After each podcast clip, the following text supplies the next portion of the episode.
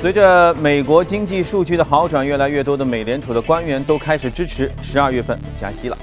那么，旧金山联储的主席威廉姆斯昨天也表示说，如果经济持续改善，政策决策者对通胀回升有信心，那么美联储十二月份的会议上加息就有着非常强劲的理由。不过，他强调加息步伐将会是一个缓慢的，同时他也预期了二十五个基点加息对经济不会有太大的影响。威廉姆斯是耶伦的主要的盟友之一，今年在议息会议上是拥有投票权的。而对于经济的未来前景呢，高盛研究团队认为，美国经济持续复苏十年的概率将达到百分之六十，这意味着本轮复苏将会是持续近四年的复苏的时间。美联储加息的这个预期继续在打压金价，隔夜的国际金价又刷新了六年来的新低点，报在每盎司一千零八十四点九美元，跌幅是百分之零点三三。一般来讲，美联储加息将会推升美元对其他货币的比价，从而抑制不使用美元消费者对黄金的需求。瑞银财富管理在昨天发布的投资展望报告当中指出，青睐欧元区和日本股票以及欧元高收益债券。报告认为，有利的宽松环境政策和适度的经济增长，让该机构对这些资产类别都保持积极的观点。同时呢，报告将新兴市场股票评级由减码上调至中性，认为他们的估值已经很低了，而且未来是有机会出现意外的利好的。虽然基本面依然不乐观，但是许多负面消息已经提前记入了股价当中。不过，报告也警示说，新兴市场近期有所反弹，但是高波动的状况可能还是会持续。那么，素有大宗商品市场风向标之称的波罗的海这个干货干散货指数继续走低，而且今年这个走势明显不及往年，这表明大宗商品以及世界经济面临着更加艰难的处境。十一号，波罗的海干散货指数下跌了百分之三点七，报在五百九十九点，这是连续十三天的下挫，比八月份一千两百二十二点的阶段性的新高，可以说跌去了百分之五十还多。这和大宗商品市场持续低迷紧密相关。彭博全球大宗商品指数正在测试十六年的新低，原油、铁矿石、铜、铝等主要大宗商品价格都是大跌。作为全球宏观经济的晴雨表，大宗商品市场的低迷，这反映出全球经济增长其实依然很疲弱。另据彭博社的消息，MSCI 将会在十三号首次把美国和香港上市的中概股纳入 MSCI 新兴市场指数和 MSCI 中国指数，这将是中国股票首次进入国际的指数。报告说，包括香港上市的民航信息网络以及十四只中资公司的美国存呃存托凭证在内的十五只证券都有望纳入 MSCI 名胜中国指数。这些证券包括阿里巴巴、百度、网易等等，就我们说的中概股吧。根据 MSCI 的数据，大约有总价值、总规模达到两千亿元的 ETF 跟踪 MSCI 新兴市场指数和 MSCI 中国指数。那么，这个 MSCI 分析师就预测，被动指数跟踪将会推进大约七十亿美元，将主动的进入这些股票。好了，浏览完宏观数据，我们来看一下隔夜美股的收盘的表现。我们能看到，在大屏幕上，隔夜美股都是下跌，但是也不知道是为什么哈，他们的下跌幅度居然出奇的一致，都是呃下跌了百分之零点三二。道琼斯指数下跌，呃，现在指数是一万七千七百零二点二二，纳斯达克是五零六七点零二，标准普尔指数是二零七五点零零。呃，说心里话，一起涨一起跌，这个经常常见啊，跌这么整齐，一二三一起跌，这似乎还挺少见。我们来连线一下我们驻纽约记者葛威尔，看看他能给我们带来什么样的消息。你好，葛威尔。早上主持人对中国消费者来说，隔夜是双十一；而对于美国投资者来说，十一月十一号是老兵节。有不少的交易员和银行从业人员都在这一天休假，并且没有重要的经济数据公布，相对来说呢，交易量也比较的清淡。梅西百货是隔夜唯一一家公布财报的重要的公司，受传统百货业示威的影响，该公司下调了全年销量和盈利预期。此外呢，强势美元侵蚀海外游客的消费能力；另一方面呢，本土的消费者又紧缩开支。梅西百货上季度同店销量呈现下滑，公司股价隔夜跳水百分之十四，而今年以来的梅西股价的跌幅已经是达到了百分之二十五。摩根士丹利将亚马逊的目标定价大幅上调至八百美元，较周二的收盘价上浮超过百分之二十。亚马逊股价隔夜上涨百分之二，并且是创下了一九九七年 IPO 以来的最高的历史股价位置，报在六百七十二美元附近。阿里巴巴的双十一虽然是创出了九百一十二亿元人民币的记录，不过隔夜的股价呢依然是出现了百分之一点八的下滑。今年以来呢，阿里股价跌幅在百分之二十四附近。与此形成鲜明对比的是亚马逊的股价，年内涨幅达到百分之一百一十六。主持人。确实，相比昨天天猫九百多亿的这个成交量啊，这个你看看，呃，美国的哪怕是老牌的商业的零售业的巨头，其实多多少少在这个模式上还是会受到一些冲击的。好，接下来我们就要和嘉宾呢一起来聊一聊刚才说到的这个中概股 MSCI 指数和对我们到底有什么影响，它们之间的关系在哪里？到这里的是钜派投资集团的许哥，你好，许哥。嗯，最近我相信你也一定看到了哈，这个说中概股纳入 MSCI 这事儿什么时候板上钉钉？是确定的事儿吗？呃，周五会宣布，就明天。好，对，昨天也是被朋友圈刷爆了这条消息。对，大家非常重视。对，因为呃，MSCI 这个指数在全球的这个基金经理人当中，它像一个圣经一样。嗯，在欧洲大陆的话。三分之二的交易员是看这个 MSCI 的指指数的，并且根据它来调配自己的股票的一个一个组成部分。在北美和亚洲是九成的这个基金经理人都会去参照它的这个指数进行一个一个调配。那么这个指数它在全球的话，它跟踪大概跟它有关联的资金大概九点五万亿美元。什么概念呢？就是美国 QE 一、Q 一二、Q 一三，三次 QE 加总起来四点五万亿，相当于两倍的一个一个一个一个一个。概念，嗯，那么另外直接跟它有关系的资金是一点七万亿，那你但凡是被它纳入这个指数之后，嗯，你会发现哇，这个钱是无脑买入嘛，这是解读过。许多被动型的基金，它就是跟跟这个指数的这个配置完全一样，它马上必须去买你的，嗯，你的股票。我们看那个历史上面，比如说九四年的时候，印度的呃国家指数被纳入这个指数计算之后，嗯，当年涨了百分之三十五。九七年应该是俄罗斯吧，俄罗斯被纳入指数之后呢，涨了百分之一百六十。那网上传言那个韩国，当年也是涨了百分之八十。所以昨天很多人看到这个消息，之后发现，哎，我们 A 股是不是应该买进？一年的话有百分之三十到一百六十的这个涨幅。对，所以我是想，这当中是不是有一个大家认识的误区或者混淆一个概念？对，中概股 A 股，而且这个 MSCI 新兴市场指数和 MSCI 指数是。这当中应该是有区别的。中概股的话，如果仅仅是中概股的话，其实影响不大。它主要是涉及到一些在美国上市的中国企业，像阿里巴巴、百度啊，那个欢聚时代等等这一些。但是对于中国的 A 股市场，这个还是一个比较封闭的，跟它的关联度，呃，没有像外界想象的，嗯，呃，那么大。当然，今年六月份的时候，其实。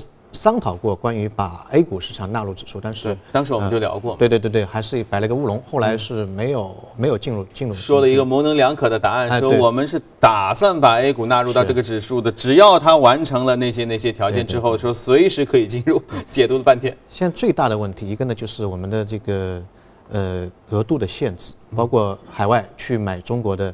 这个呃相相对来说的股票的话，还是有一定的额度的限制。比如说你把它纳进去了，说百分之十是这个一定要配置到新兴市场中国这一块，但是你买进的这个额度其实是有一定的限制。对于交易员来说，它的成本会比较高一点。另外一个，如果现在通过沪港通去持有中国的这个呃 A 股的股票的话，它在机制上面还是有一点问题。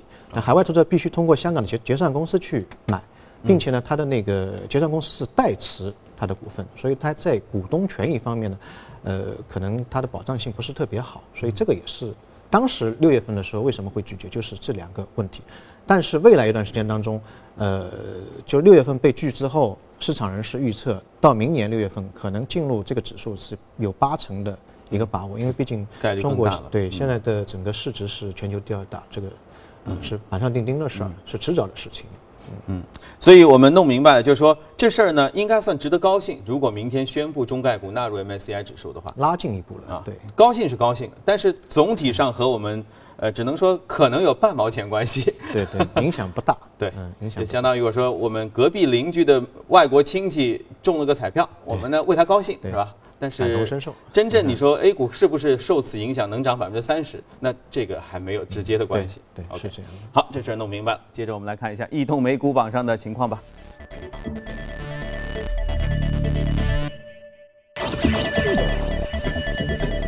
在异动美股榜上，我们能看到行业涨幅榜公用事业排名第一啊，接着是工业品、科学技术、消费品和金融。啊，然后今天我们要和大家一起来说一说这只医疗器械的个股。这个这个股票是在美国上市的一家，呃，大概市值六个亿吧。嗯，它主要是解决那个青光眼的眼压过高，啊、形成的一个问题，也是全球治疗那个失明的一个，呃，这个权威的一家一家一家机构。它是一家，呃就是说治疗范围比较窄的是吧？专项的。对对，专项的眼科方面的一个医疗医疗器材。啊，医疗器材。那现在青光眼在全世界的发病率非常高，比如成成人大概是百分之一，嗯，如果你过了四十五岁，就会变百分之二。大家用眼睛都多嘛，对，看屏幕看得多它主。要是这个眼压高了之后呢，对周围的那个组织会造成不可逆的一个损伤。嗯，所以这个问问题比较大。那么过去的话，只是通过药物的治疗，手术当然也有，但损害也比较大。那么这家公司呢，它提出一个新的治疗方案，它把那个一个小的支架放到眼球里面，通过注射的方式啊放到眼球里面。但它的小支架非常非常小，它的那个长度只有一一个微米，有千分之一毫米，宽只有零点三三微米。是 FDA 美国的药监局批准的最小的一个一个一个一个，那就是比蚁人还要小很多。对对对，放进去之后把那个眼压降下来，就形成了一个。那么它昨天的上涨的原因就在于它的三季度的业绩报告非常好，嗯。它的营收的话是增长了百分之五十七，从一千两百万美金到一千九百万美金，啊，另外一个它的利润非常高，嗯。我们看那个医疗器械行行业，它的因为它是有一个垄断性的，它是专利的，嗯，所以它的这个利润是百分之八十三，嚯，可能到中国还不止啊，可能要翻 翻几倍。对，三百八十三。对，另外一个呢，它是六月三十号上市，上市之后整个财务状况所以今年刚上市，刚刚上市啊，财务状况改变得非常好。嗯，他把银行欠款全部还还掉了。嗯，并且这个现金的现金的存量从两百三十万美金现在到了九千三百三十万美金。嚯，所以很多人都要去上市嘛，上市之后这个这个资金量就是会很多，所以它的这个业绩报告是创了一个历史的一个最好的位置。所以它这个植入眼压之后，以后就能自动调节了，是吧？压力大它就对，会释放它可能。有个通道就把那个压力就释放出去，嗯这是一个一个根治性的一个东西。嗯它以后会不会和 A P P 绑定，自己手机上就可以控制？那，不管怎样，这确实是一个我觉得应该是非常革命性的，对也相对来说就治疗起来就减少，应该减少很多痛苦，或者说说它的效果可能会非效果会。比药物以前是维生素的药物去治疗，当然手术的话对这个创口的影响比较大，它是属于微创的，非常小的一个创口。好了，那我以后有眼压我也不怕，至少有解决方案了啊。好，那么先呃关注到这里，我们去一下广告，广告之后马上回来。欢迎回来，接着我们来看一组全球公司的资讯。阿里巴巴集团董事局主席马云周三表示，作为其扩张计划的一部分，阿里巴巴将注资美国的创业公司，并且帮助他们进入中国市场。阿里的目标是帮助美国企业成为亚马逊那样的电子商务公司。值得注意的是，作为中美两大巨头啊，这个亚马逊和阿里在业务模式、盈利状况和股价表现上都有着天壤之别。阿里目前盈利，亚马逊2014年财报是净亏损了2.41亿美元。亚马逊的云计算业务吸引投资人目光，阿里呢则受到了假货传闻的影响。今年以来，阿里股价是跌幅在百分之二十四左右，但是亚马逊的股票却上涨了百分之一百一十六，很奇怪哈。全球最大的啤酒酿造商百威百威英博公司呢，周三宣布已经正式同意收购第二大巨头南非米勒，交易价格是七百一十四亿英镑，约合一千零七十七亿美元。从而会产生一个占据全球三分之一的这样一个市场，巨大的啤酒巨无霸。合并之后，公司的普通股将在布鲁塞尔、约翰内斯堡和墨西哥上市，美国存托股票呢会在纽约上市。受瑞幸下调苹果业绩预期的影响，苹果股价在十号美股常规交易时呢大跌了百分之三点二，隔夜又跌了百分之零点五六，近一周的累计跌幅已经超过了百分之五。自七月下旬触及近期高点以来，苹果的股价更是累计下跌了百分之十二。微软计划在二零一六年底在德国开设两个新的数据中心，由德国电信子公司负责运营，允许外国客户在那里储存数据，以使得客户呢免受美国政府监控的这个这个影响。这是迄今为止科技企业对美国网络监控丑闻最为激烈的反应之一。微软相信啊，这个安排意味着将无需再应对美国政府的直接的压力了。德国联邦机动车运输管理局周三宣布，将对二十三个德国以及外国汽车品牌进行尾气的排放测试，涉及五十多款车型。原因是怀疑这些车型的柴油发动机氮氧化物的排放超标。呃，由此次测试目的是由大众汽车承认操控排放数据所引发的。好了，看完全球公司动态，回来和嘉宾一起聊一聊值得关注的美股，看一下美股放大镜。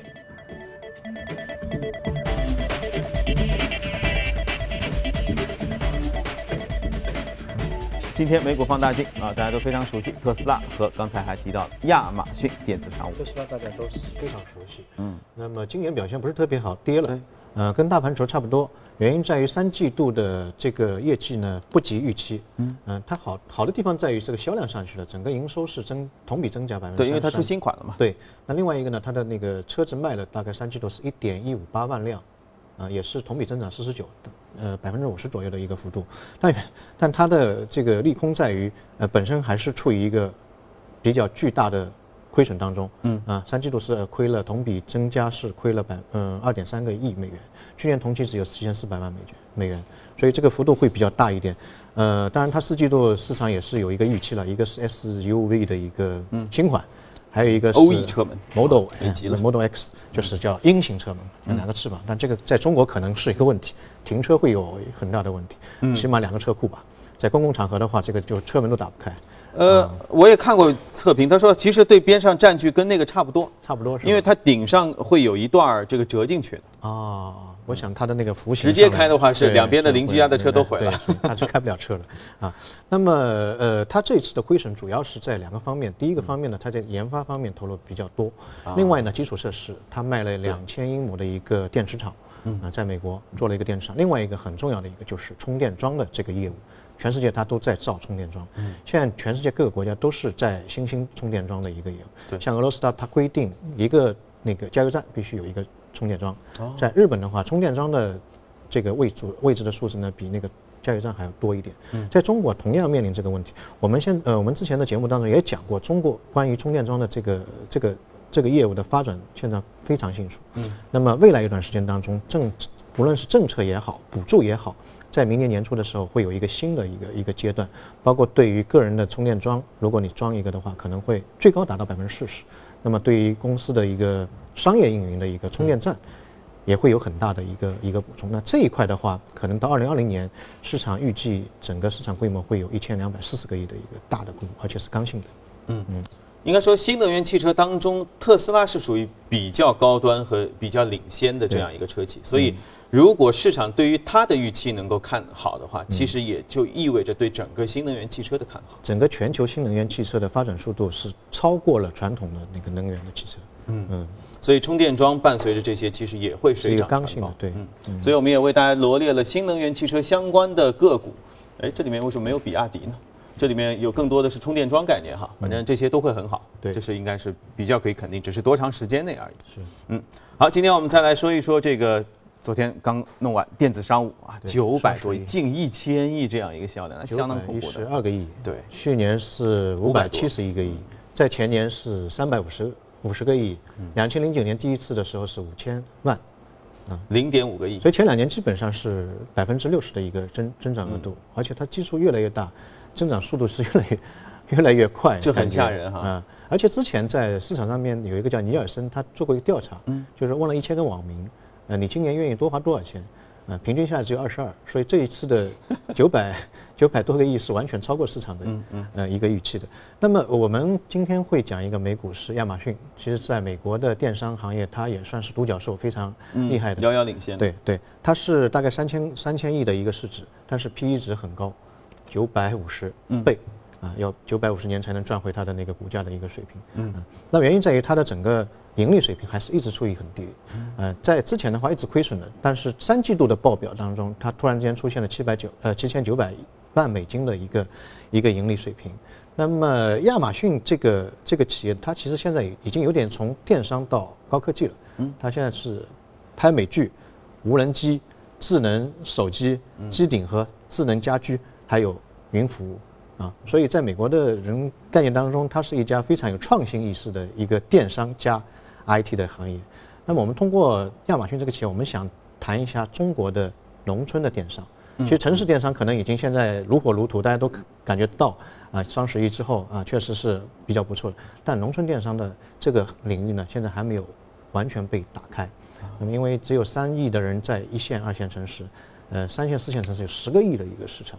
那么最近一段时间，在政策方面，嗯，不断的出政策，就是要推进农村电商的一个发展，包括京东也好，呃，那个，呃，马云的那个淘宝也好，也是投入巨大的资金，嗯，在支持农村电商的发展。这一块未来一段时间当中会有很高的增长。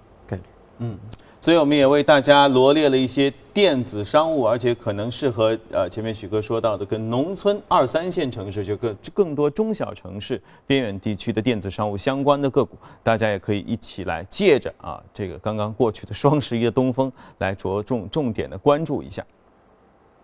嗯，好啊，还有一点点时间，我们来说一下这个美元指数吧。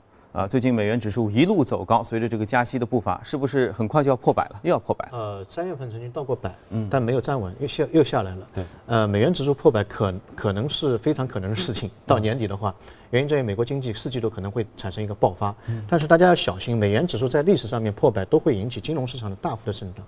一个是一九八九年，当时日本的泡沫破灭，啊，美元指数破百那个时候；另外一个是两千年，也是。美元值破百，然后出现一个科网股的泡沫的剧烈的一个破灭，听上去像黑色星期五一样，不是一个好兆头。对对，但对，金融市场 无论是商品，刚才讲的波罗的海干运指数也是出现一个大跌。嗯嗯，好吧，那大家要时刻关注一下哈，通过我们节目呢，也可以一起来关注到这一点。